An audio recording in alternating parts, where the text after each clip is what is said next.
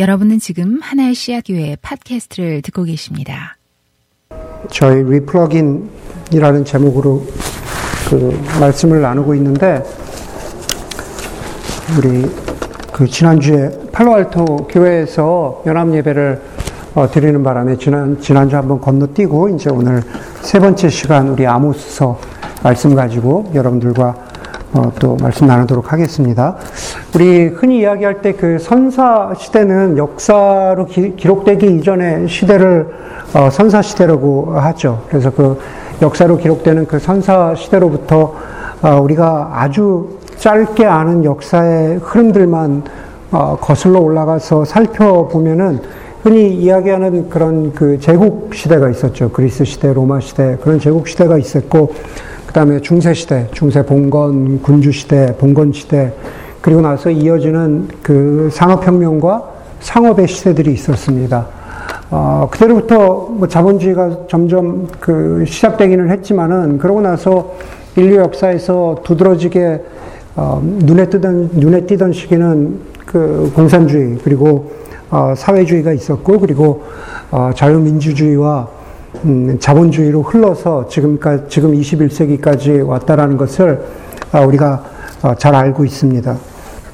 지금 우리는 경제적으로는 아, 자본주의 시대에 살고 있고 정치적 사회적으로는 자유민주주의 시대에 살고 있습니다.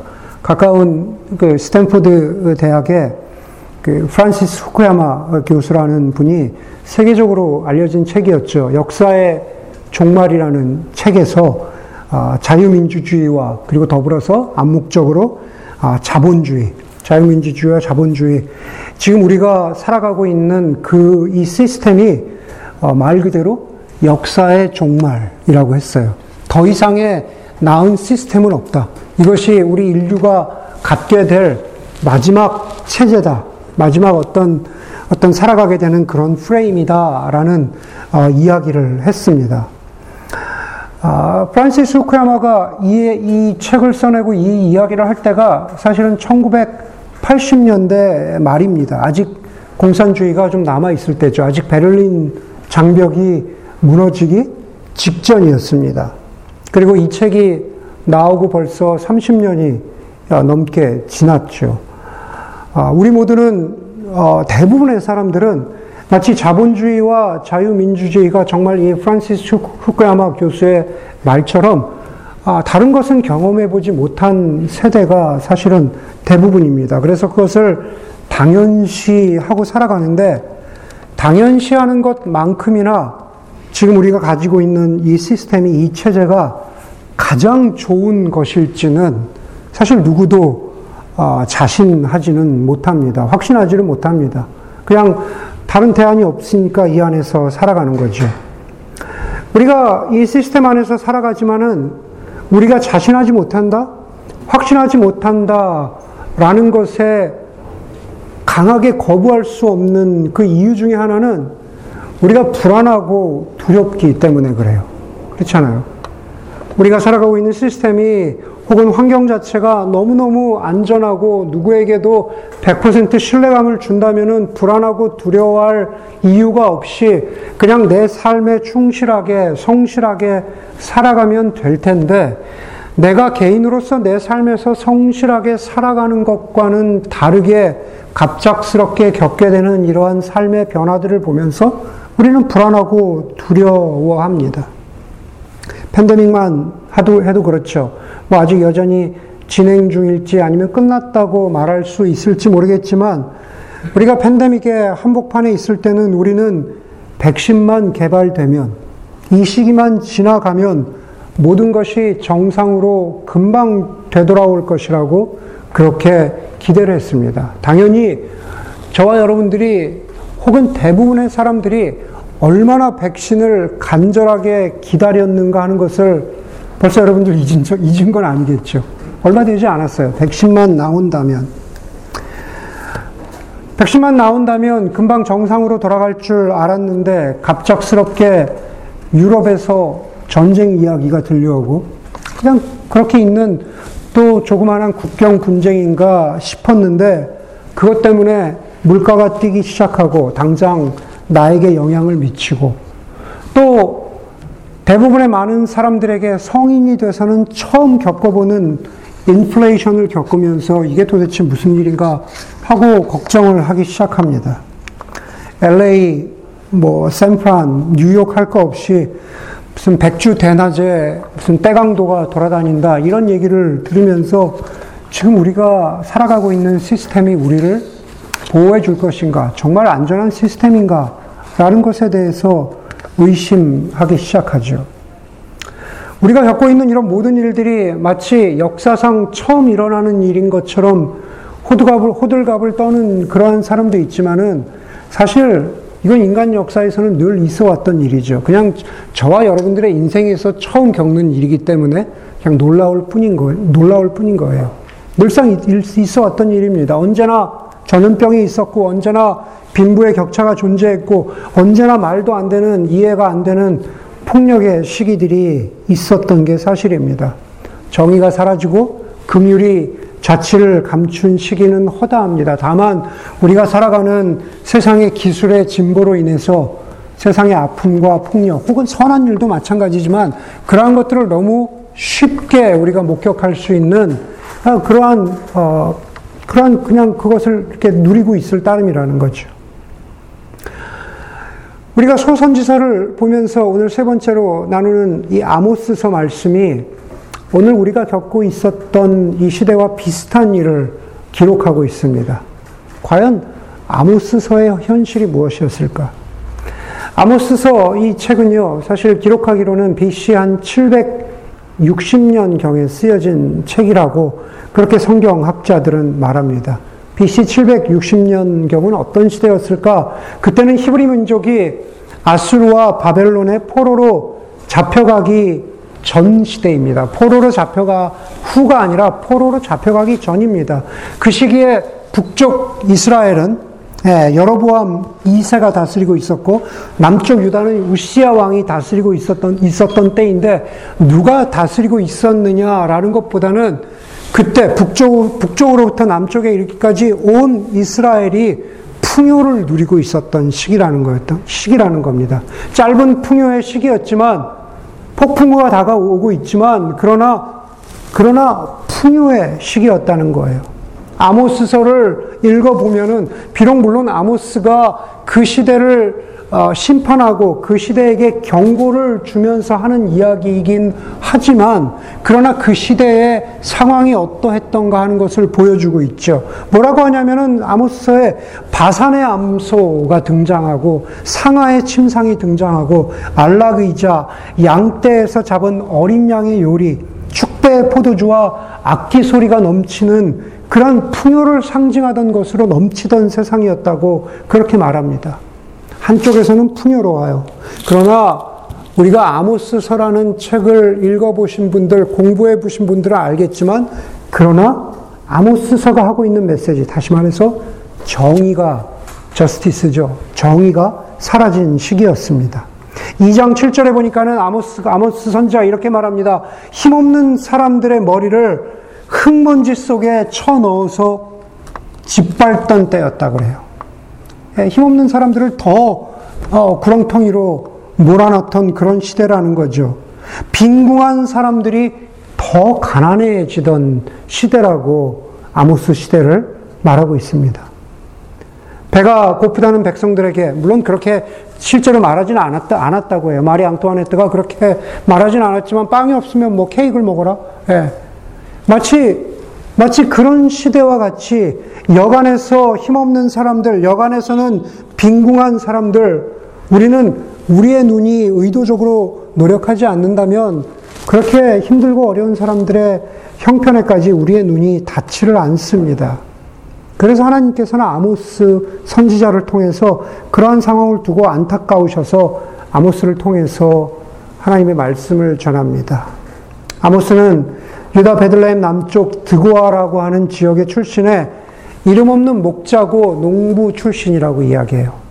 예, 뭐 선지자들 가운데 보면은 그런 사람들이 있습니다. 그냥 그런 배경이 없는 거죠. 제사장적인 배경이 없어요. 아모스도 그런, 그런 사람 중에 하나였어요. 그냥 농부였고 목자였대요. 그런 사람을 통해서 하나님이 말씀을 주시는 거죠. 그러면서 이렇게 말합니다. 드고아의 목자 아모스가 전한 말이다. 그가 이스라엘에 일어난 일의 계시를 볼 무렵에 그가 계시를 본 것은 지진이 일어나기 2년 전이었다라고 1절에 그렇게 말하고 있어요. 역사적으로 보면은 그러한 일이 있었다고 실제로 기록이 되어 있었다고 해요. 지진. 저 아까 우리 말씀드렸죠. 마치 팬데믹과 마찬가지로 우리가 예상치 못한 그런 일이 있기 2년 전에 아모스가 그 시대를 향해서 선포하고 있었다라는 겁니다. 그 시대가 어떤 시대라고요? 소위 말하는 태평 성대였다라는 거죠. 예, 팬데믹 전까지도 그랬잖아요. 예, 모든 것이 괜찮았잖아요. 그런데 그 이면에 사회적인 불의가 존재하고 있었다라는 거죠. 이대로 가면 하나님이 참지 않으시고 유대민족을 심판하시고 그들을 이방의 포로로 넘기시겠다고 다른 선지서와 마찬가지로 아모스 선지자도 그렇게 자신의 책의 시작을 하나님의 말씀으로 시작하고 있습니다. 그리고 그리고 아모스 선지자의 그, 그 경고의 메시지의 핵심은 5장 1절과 2절에 이렇게 말하고 있어요. 이스라엘 가문아, 이것, 이 말을 들어라. 이것은 너희를 두고 내가 지은 애가다. 처녀 이스라엘이 쓰러져서 다시는 일어날 수 없구나. 제 땅에서 버려졌어도 일으켜줄 사람이 하나도 없구나. 이것은 너희 이스라엘을 위한 나의 애가다 그래요. 슬픈 노래잖아요. 예레미야 애가처럼 애가 슬픔의 노래 라멘테이션이잖아요. 이스라엘 이스라엘은 지금 태평 성대를 겪고 있는데 태평 성대를 겪고 있는 이 상황과 상관없이 하나님이 보시기에 이것은 너무 슬픈 상황이라는 겁니다. 이스라엘을 향한 나의 애가 슬픔과 눈물의 노래라는 거죠. 여러분, 아모스서는 그러면서 이 세상을 향한 하나님의 정의로움에 관한 메시지를 전하고 있습니다. 그게 핵심인 게 맞습니다. 성경에서 정의를 얘기할 때, 성경에서 정의, 저스티스를 얘기할 때 두 가지 용어를 쓰죠. 짜데카와 미시파트입니다. 짜데카의 의미는 올바른 관계 속에서 살아가는 삶이라는 뜻이에요. 다시 말해서 그거는요, 올바른 관계가 회복되어졌을 때 정의가 이루어졌다라고 말하는 겁니다. 그래서 뭐라고 얘기하냐면 회복적 정의라고 하죠. 저 1960년대 미국의 인권 운동을 통해서 어, 그 인종 간의 차별이 어, 그래도 어느 정도 없어진 것. 그게 회복적인 정의입니다. 우리 역사에서, 세계 역사에서 가장 근래에 볼 수 있었던 것은, 가령 예를 들면 남아프리카의 아파르테이트 정책이 없어지고, 그렇게, 어, 천대받던 사람들이 다시 자신들의 권리를 회복하게 된 것, 올바른 관계가 다시 회복된 것, 그게 짜데카죠. 그렇죠? 짜데카, 회복적 정의입니다. 두 번째 성경에서 이야기하는 것은 미슈파트입니다. 미슈파트는요, 모든 사람들이 받아야 할 목과 권리를 그렇게 생각하고 분배하는 정의. 그것을 미슈파트를 분배적 정의라고 이야기합니다. 회복적 정의와 분배적 정의. 성경에서 얘기하는 희년 사상 같은 것들이 분배적 정의의 대표적인 것이겠죠. 50년이 지나면 그 땅을 돌려주라. 땅도 회복해야 하겠고 그 땅 때문에 어려운 상황 가운데 처해 있던 사람들이 자신들의 삶을 다시 그 분배를 통해서 회복해야 된다. 그게 바로 미시파트의 의미입니다.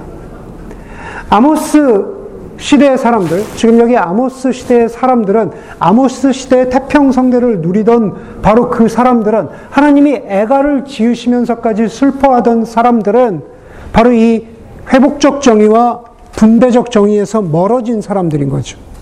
하나님의 뜻에서 멀어진 겁니다. 몇 꺼졌죠? 네. 하나님의 뜻에서 멀어진 거예요. 바로 그 얘기를 하고 있는 겁니다. 5장 8절에 아모스서 5장 8절에 뭐라 그러냐면은 아모스서가 그 애가를 말하면서 이렇게 이야기해요. 너희는 이스라엘 백성 너희는 공의를 공의를 저스티스를 쓰디쓴 소태처럼 만들며 정의를 땅바닥에 팽개치는 자들이다. 이렇게 말합니다. 하나님의 정의를 생각하지 않는 거죠. 그러면서 자신들을 하나님의 백성이라고 자부하고 있었던 사람들입니다. 심지어 자신들을 거룩한 예배자라고 그렇게 착각하고 있었어요. 그런데 오늘 본문에서 보니까는 그런 영적인 착각을 아모스가 아주 깨뜨리고 있죠. 너희들 지금 착각 가운데 빠졌다. 라고 말하고 있는 거죠. 오늘 보세요. 다시 읽었던, 우리 정우 형제가 읽었던 본문. 나는 너희가 벌이는 절기 행사들이 싫다. 역겹다. 너희가 성회로 모여도 도무지 기쁘지 않다. 너희가 나에게 번제물과 곡식제물을 바친다 해도 내가 그 제물을 받지 않겠다. 너희가 화목제로 바치는 살찐 짐승도 거들떠보지 않겠다. 시끄러운 너희, 너희, 너희의 노랫소리를, 시끄러운 너희의 찬양 소리를 나의 앞에서 집어치워라. 그리고 아모스서의 가장 유명한 말씀이 나오죠. 너희는 다만 공의가 물처럼 흐르게 하고 정의가 마르지 않는 강물처럼 흐르게 하여라. 그렇게 이야기하죠. 여러분 이 구절을 읽으면은요. 저를 비롯한 많은 그리스도인들이 갖는 마음은 두 가지입니다. 첫 번째는 나는 저 정도로 악한 사람은 아니야 라는 거죠.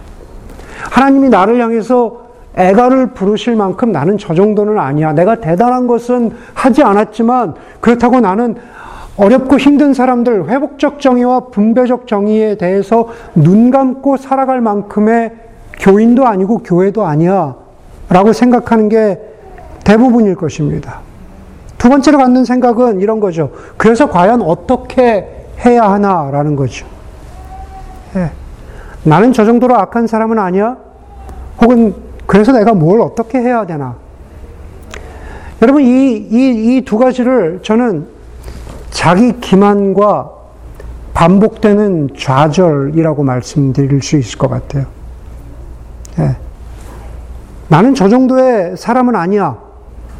라고 생각한다면 저와 여러분들이 자기 기만에 빠질 수 있다라는 거죠. 나 그렇게 악한 사람 아니야. 우리가 우리 자신을 속일 수 있다라는 겁니다. 우리 공동체가, 우리 교회가 그럴 수 있다라는 거예요. 아직 읽어보지 못했는데, 최근에 출간된 책 제목 하나가 예, 저의 눈길을 끌었습니다.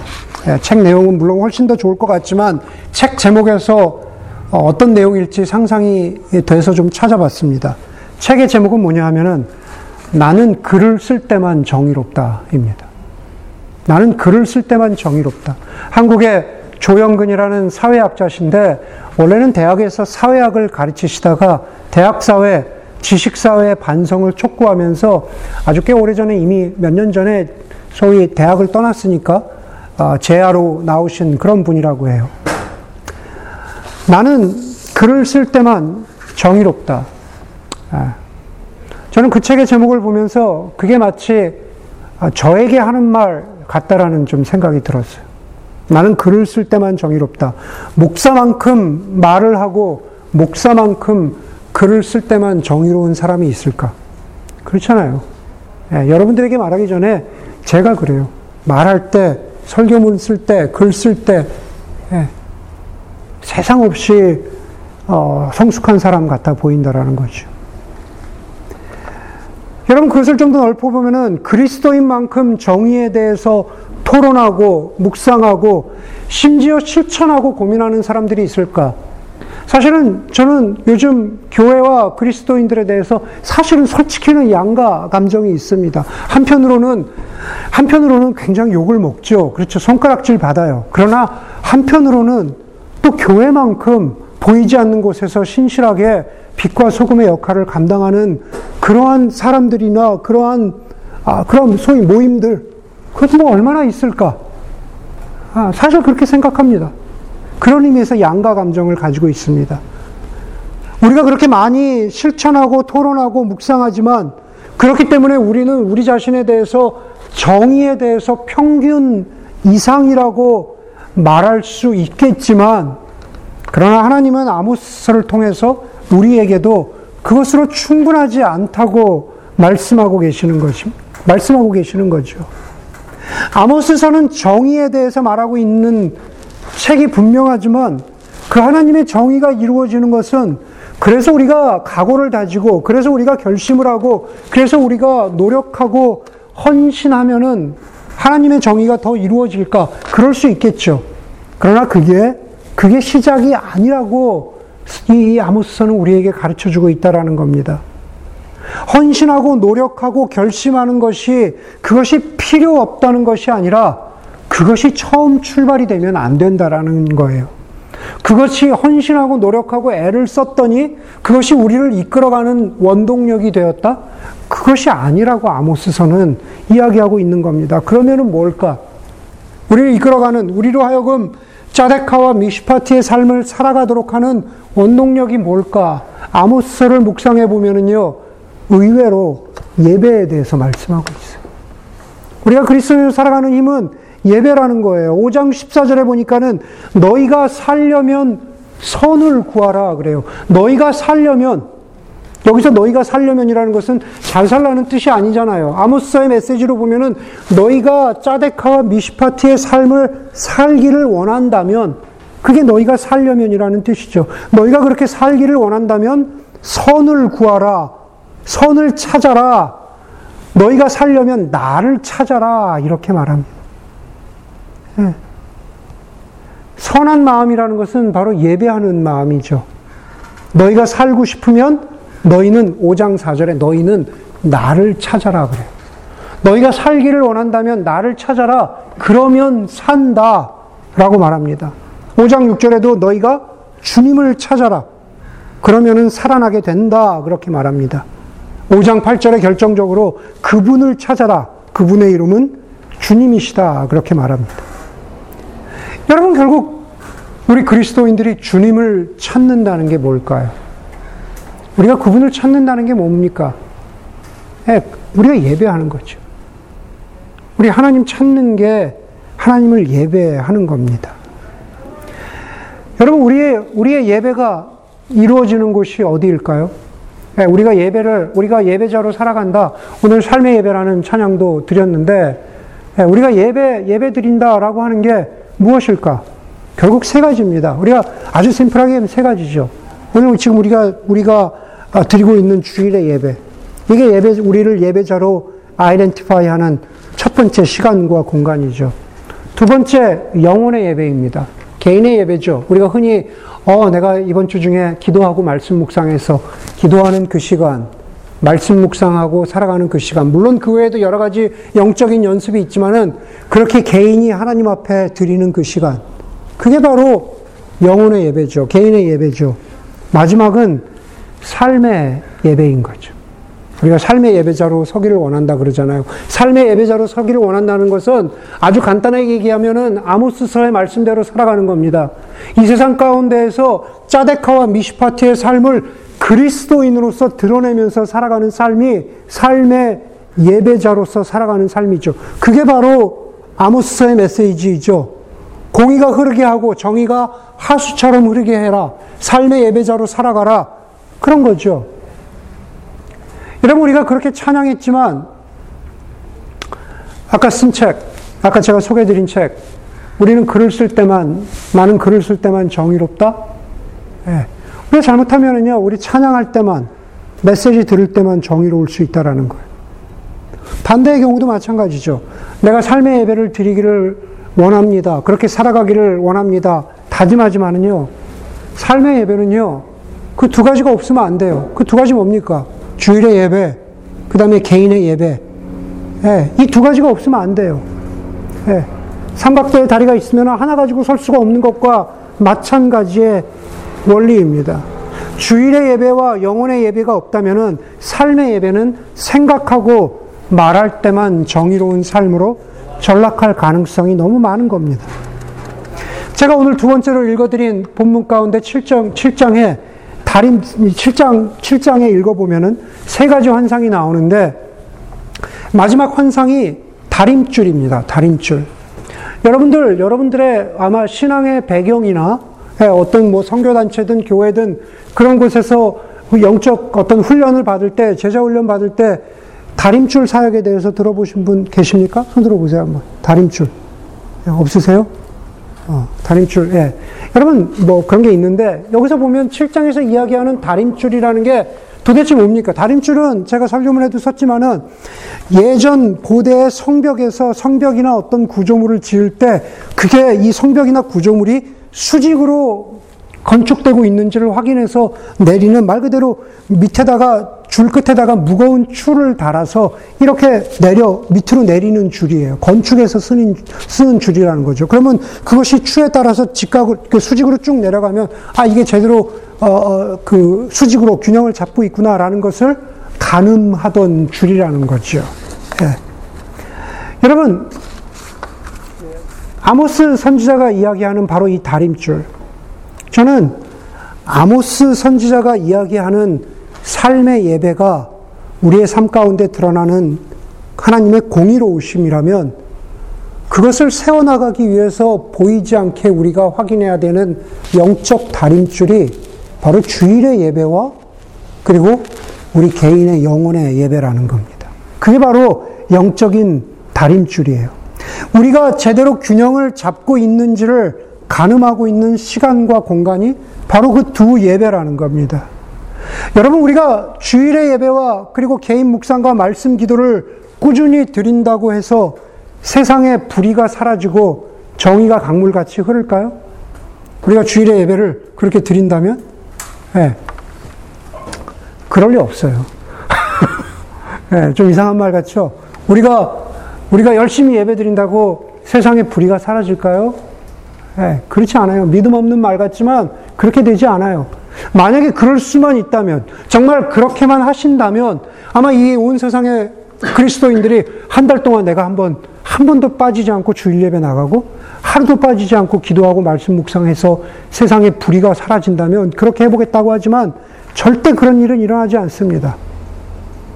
그러나 여러분, 말 그대로 주일의 예배와 영혼의 예배는 우리, 우리의 삶의 영적 균형추인데 유진 피러슨이 그것을 이렇게 표현했어요. 잘 들어보세요. 예배는 질서를 부여하시는 하나님의 임재를 거기에 모인 사람들과 함께 조용히 그리고 끈질기게 증거하는 것이다 그랬어요. 우리가 지금 예배로 모였잖아요. 예배는 승리를 주시는 하나님의 임재라고 그렇게 말하지 않아요. 그렇죠? 예배는 승리를 주시는 하나님의 임재가 아니라 예배는 질서를 부여하시는 질서를 주시는 하나님의 임재라는 겁니다.